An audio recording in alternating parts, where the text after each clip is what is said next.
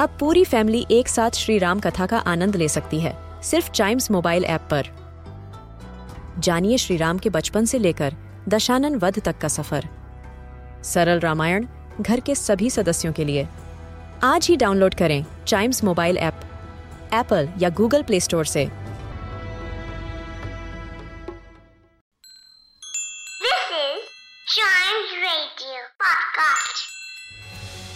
तेनाली राम विजयनगर के महाराज कृष्णदेव राय के बेहद अजीज और विद्वान मंत्री थे। आइए सुनते हैं उनकी बुद्धिमानी का एक नया किस्सा। मनहूस कौन? विजयनगर में मूर्ति नाम का एक आदमी रहता था। मूर्ति के बारे में सबकी यह धारणा बनी हुई थी कि जो सुबह उठ के सबसे पहले मूर्ति का मुंह देख लेता था, उसे पूरे दिन खाना नसीब नहीं होता था। जब ये खबर उड़ते उड़ते महाराज कृष्णदेव राय के पास पहुंची तो वह यह सुनकर बड़े हैरान हुए। आखिर में उन्होंने सोचा कि एक बार खुद परख कर देखते हैं कि मूर्ति के मनहूस होने की खबर सच है या अफवाह।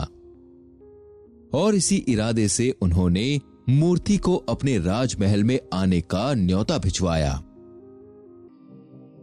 मूर्ति जब राजमहल पहुंचा तो उसे वहां के ठाट बाट देखकर बहुत मजा आया। खाने के लिए उसे स्वादिष्ट पकवान मिले और सोने के लिए मखमली बिस्तर मिला। मूर्ति की रात बहुत अच्छी बीती।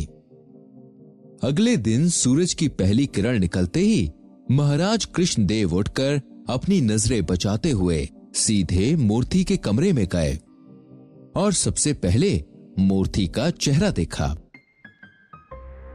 उसके बाद महाराज नहा धोकर नाश्ता करने बैठे, पर महाराज के बैठते ही एक राज सेवक भागा भागा कक्ष में आया और बोला, महाराज गजब हो गया, कुछ जंगली हाथियों के झुंड ने विजयनगर में रहने वाले किसानों के खेतों पर धावा बोल दिया है।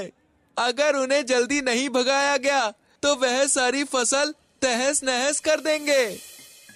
यह सुनते ही महाराज कृष्णदेव नाश्ता किए बिना तुरंत ही अपनी सेना को लेकर खेतों की तरफ निकल गए। हाथियों के झुंड को खदेड़कर महाराज कृष्णदेव जब तक महल वापस आए तो शाम हो गई थी।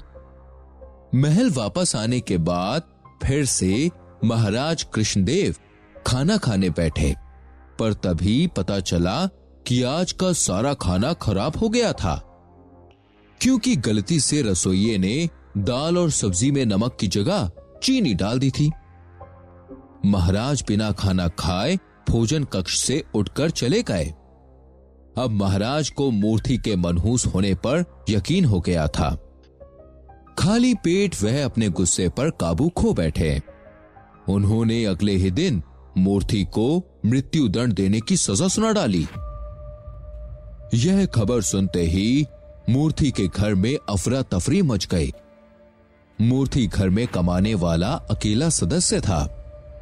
जब कोई रास्ता ना दिखा तो मूर्ति की पत्नी अपने एक साल के छोटे बच्चे को लेकर तेनाली राम के पास मदद की गुहार लेकर गई। तेनाली राम ने मूर्ति की मदद करने का भरोसा दिलाया और मूर्ति की बीवी को कुछ समझाकर घर भेज दिया।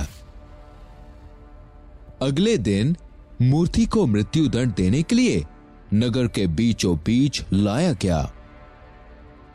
तभी मूर्ति की पत्नी बीच चौराहे पर आई और तेज आवाज में रोते हुए कहने लगी, देख लो विजयनगर के वासियों, मेरे पति की शक्ल जो सुबह सबसे पहले देख लेता है उसका दिन भर का भोजन छिन जाता है, पर हमारे महाराज कृष्णदेव की शक्ल जो सुबह सबसे पहले देख ले उसके तो प्राण ही छिन जाते हैं। अब आप ही तय करें कि दोनों में से कौन ज्यादा मनहूस है। महाराज कृष्णदेव को यह शब्द तीर की तरह चुभे। उन्होंने तुरंत मूर्ति की सजा रुकवा दी और उसे सम्मान पूर्वक महल से विदा करने का हुक्म दिया। जाने से पहले महाराज ने मूर्ति की पत्नी से पूछा, यह सुझाव तुम्हें किसने दिया?